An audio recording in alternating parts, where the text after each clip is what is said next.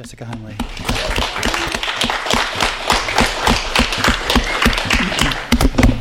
Thank you, everyone, for being here.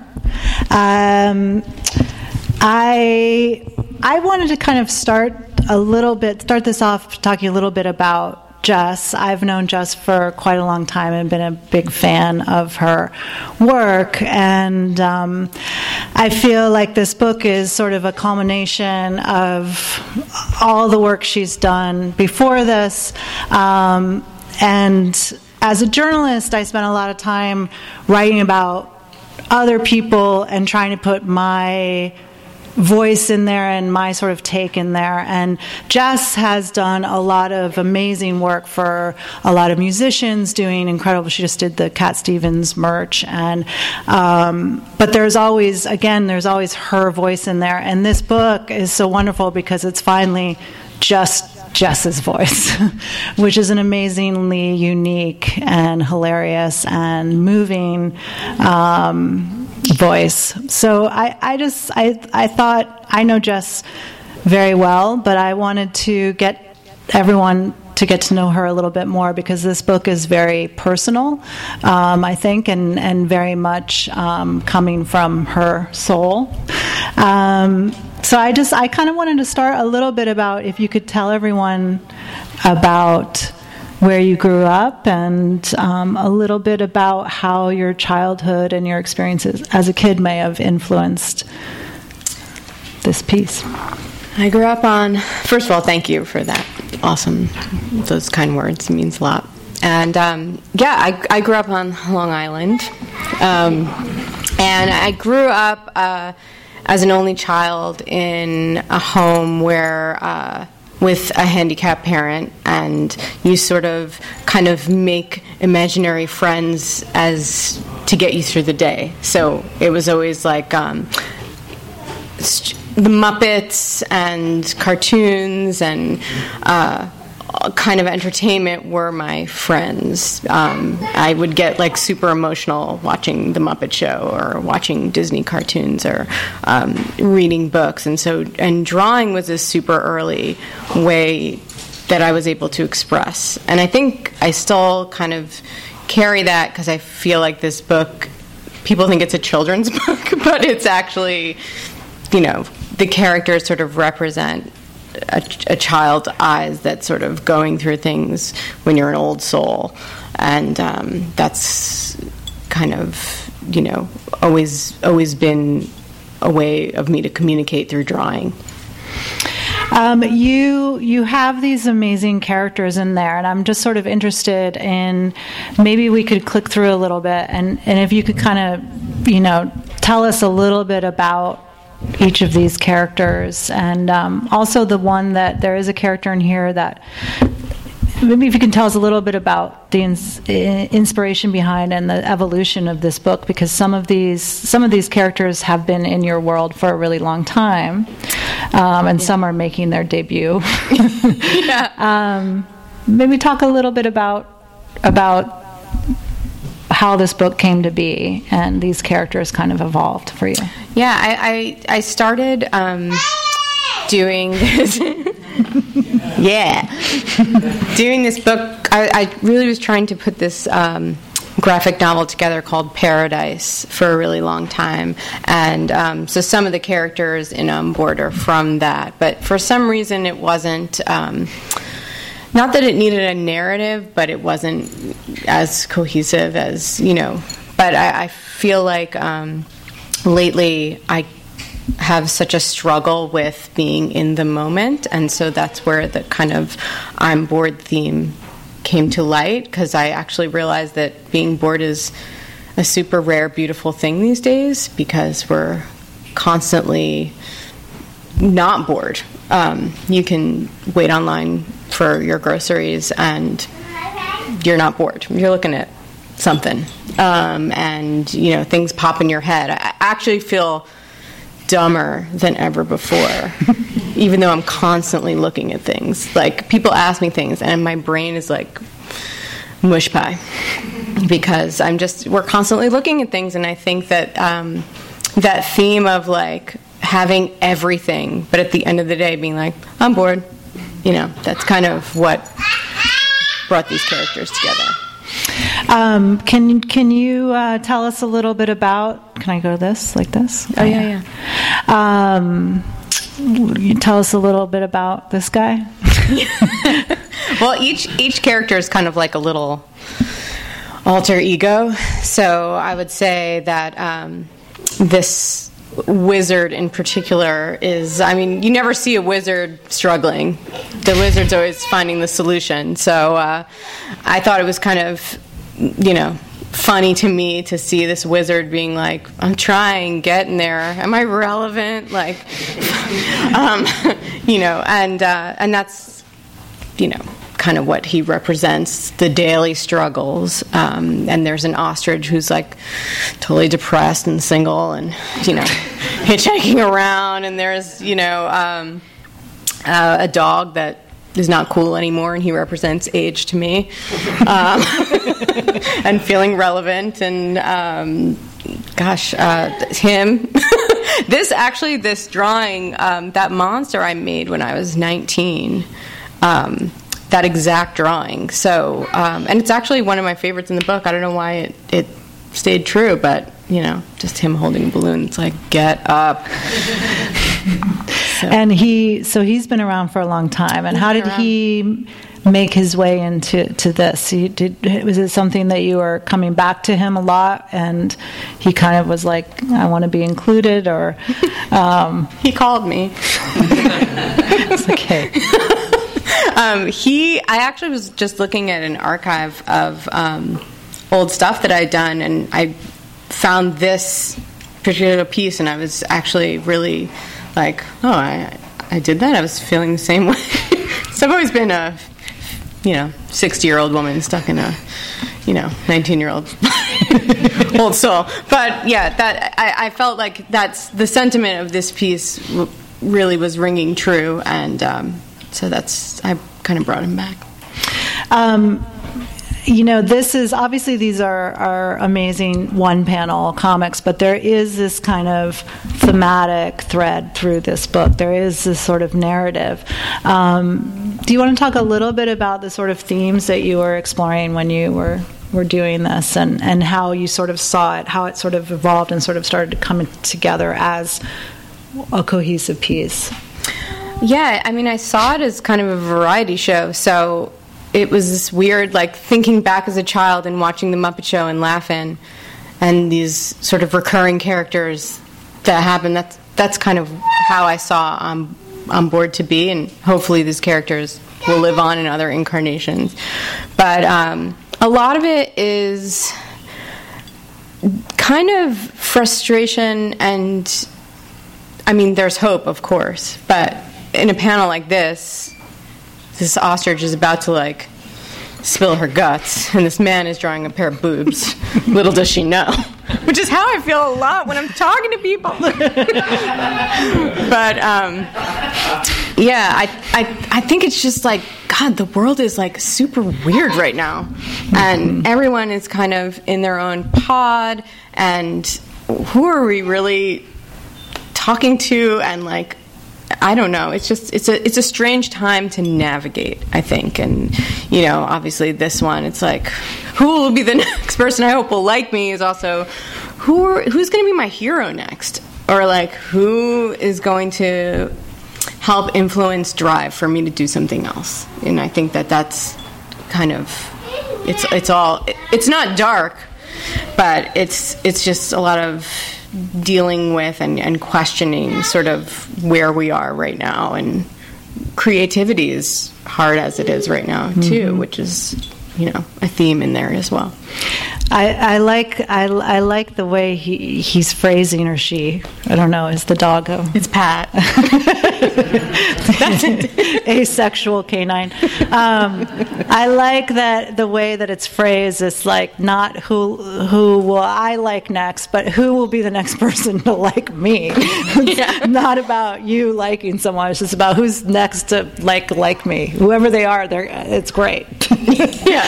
Um, we see their records. Let's talk a little bit about music. Uh, music obviously has been a big part of your life from the beginning, um, and you've worked with a ton of musicians. You, you know, maybe talk a little bit about the kind of music you listened to growing up and how that music maybe affected your artwork.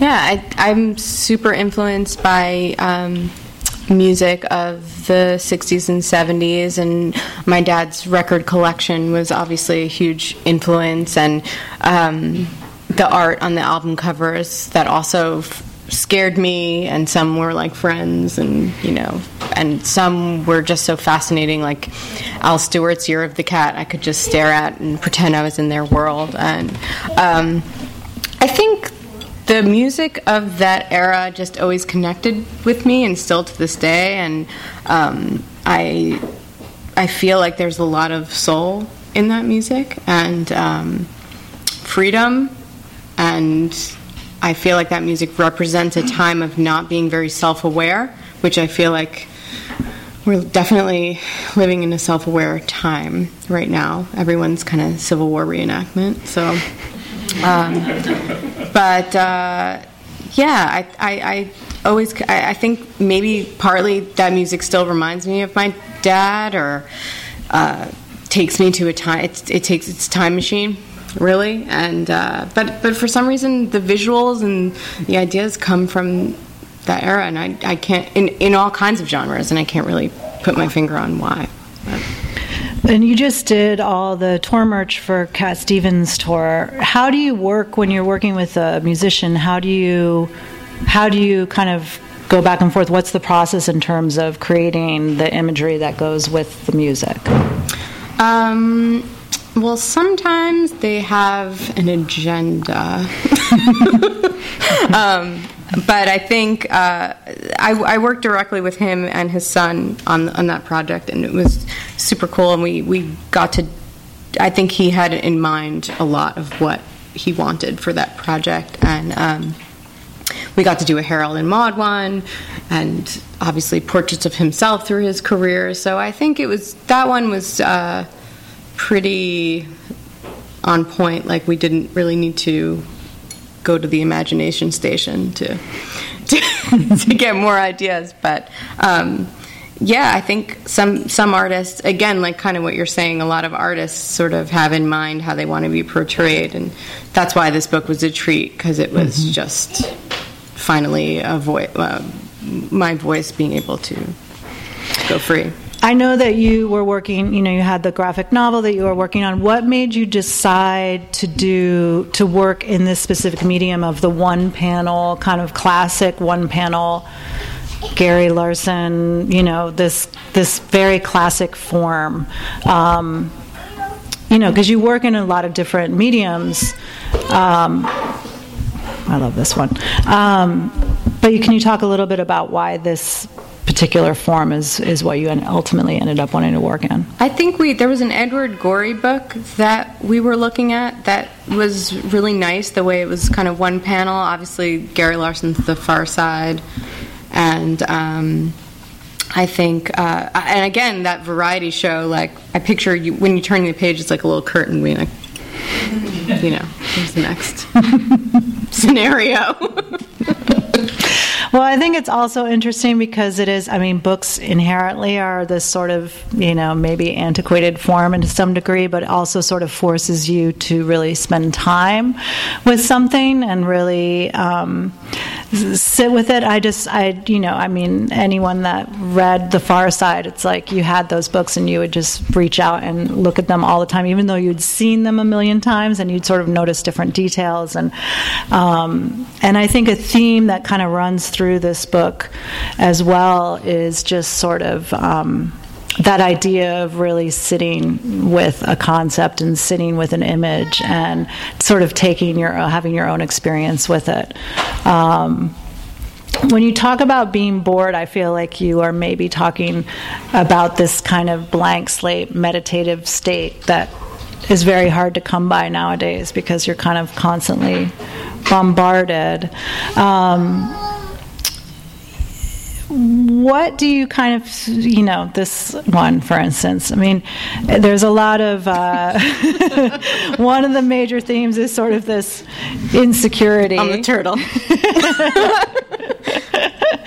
um, just if you can kind of tell us a little bit more just about the the like what what do you kind of hope people take away from this book i wanted to be like a little friend because i think that we're all not alone in this and oops um, and i think that you know it's something to take with you. That's why we chose to do such a small size and um, to go back to it. Sometimes it's going to make you snicker. Sometimes it's going to make you cry because it's really going to connect with you. Uh, one panel, maybe more. Um, but uh, yeah, I, I, it's it's done with so much warmth and trying to comment on you know sort of daily salvation and um, successory posters of the 70s. But, you know, I, I, just, I want people to feel connected to it in a way that it's their friend. Mm-hmm. And these wizards and walruses and weird characters got their back in a way. Um, but I think a, a, a, big one that people connected with was the um, Keep Going one, mm-hmm. where um, a girl is talking to her younger self um, I think it's coming up. This That's is this is my favorite one of the whole book. It says so much. it does. not just about men and women, but just everyone's basically not really thinking about you. They're thinking about themselves, no matter who they are. I'm hungry. The sequel, 2017. This is this one. one. A lot of people um, email me about this one because it's basically her talking to her younger self, being like, "How am I doing?"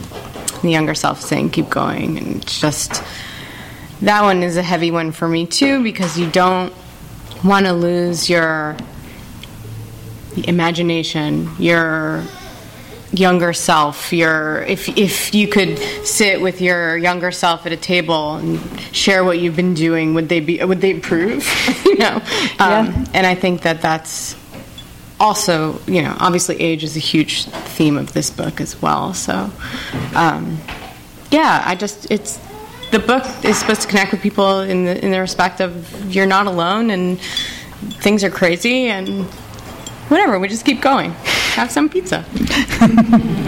um, should we do questions? Does anyone have any questions? I have a question. Um, can you talk a little bit about your technique in general? Yeah. Like when you conceptualize something, how long it takes from that to completion, and starting and stopping over, what kind of materials you use, etc. Yeah, I always use the same pen. I use a Micron pen.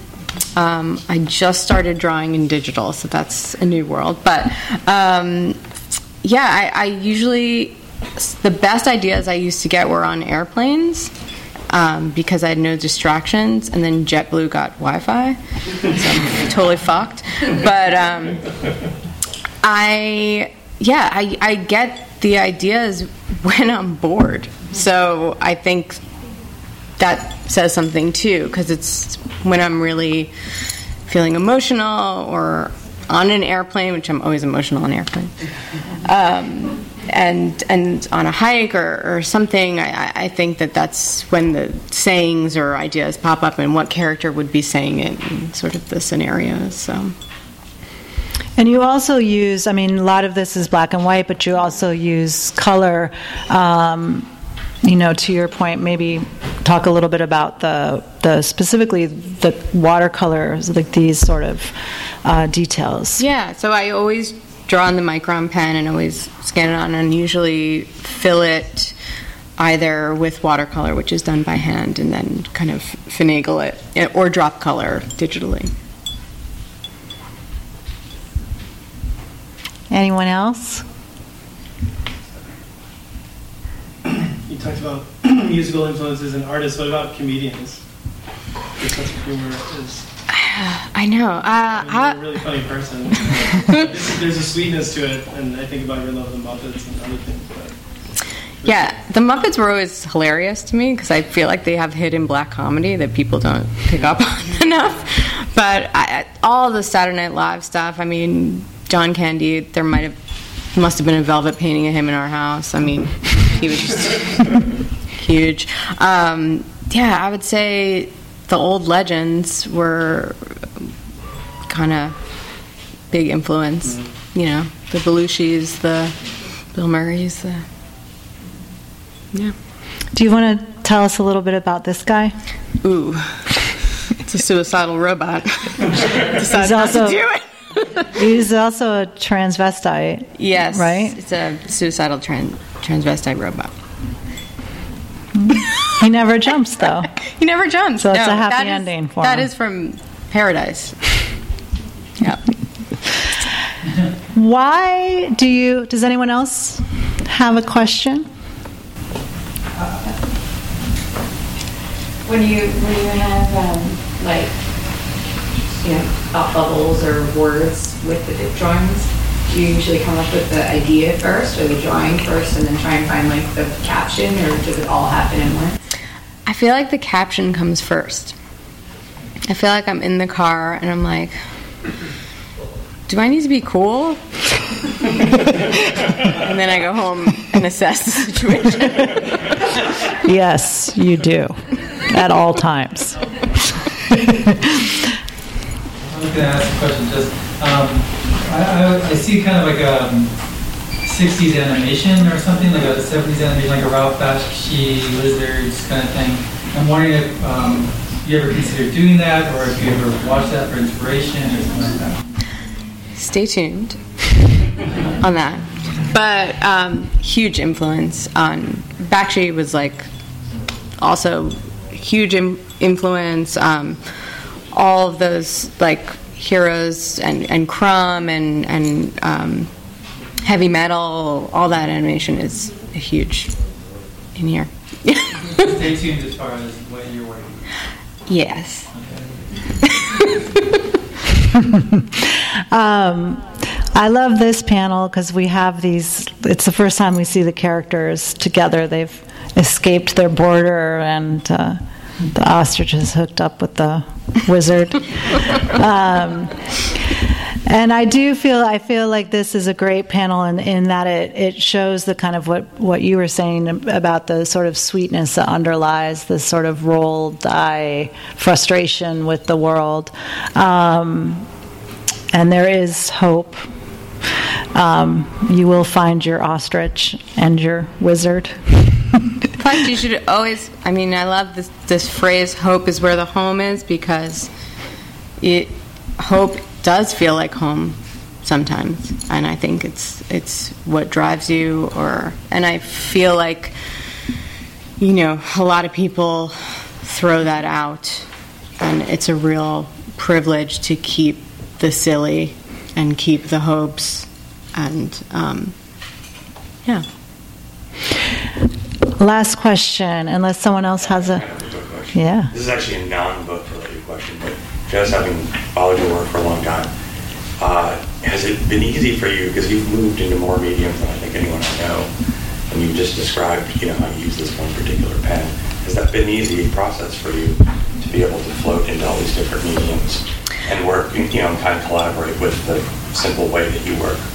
Yeah, I think I feel like now it feels really comfortable, but I feel like you can tell previously that I was searching for like the right, um, and even you know looking at some of the drawings for this book or looking in the archives, I, I feel like you can see I was kind of still finding my way a little bit, um, and I feel like now it feels super comfortable. And I think time helped and figuring out what mediums to use, and what pens and stuff. So, And also having the restrictions of having a deadline with this book. yeah. yes. That's JC. He's the publisher, by the way. Um, you you answered this a little bit, I think, and, and the last question is is sort of you know the title of this book. Uh, Why do you feel like it's important for people to be bored, um, especially now when we are always sort of uh, engaged in some way. I mean, I think that's where you come from, and I think that's where originality and ideas and um, reflections come from. But I think we're all afraid of that right now because you can, you know, really go into a hole of looking up things, getting dumber. We have a rule now at the house no phones after a certain time. But yeah, I think um, I think you know you need to have you need to have that struggle to feel bored. You need to like struggle a little bit. I mean, if we're all like you know spoiled with searching for things every second or looking at other people's lives every, every second and liking things and blah blah blah we're kind of losing the plot a little bit so and and especially as a creative to make things you have to go to that place and it's really hard to go to that place if you have a million distractions Mm-hmm. All right. Hi. Hi. So I've known you through friends for a long time, and I don't know if we've spent that much time together, but I've really enjoyed all the work you've done on Light in the Attic, thank you. And I've been looking at that stuff for years, so it was really cool to see your book finally come out oh thank you. see like what's inside your head. Because it's beautiful what you do for other people, but it's really cool what you've done for yourself. wow that's awesome. Thank you so much. No oh, yeah. Out of any of the characters in your book, who would you want to hang out with for like a night out?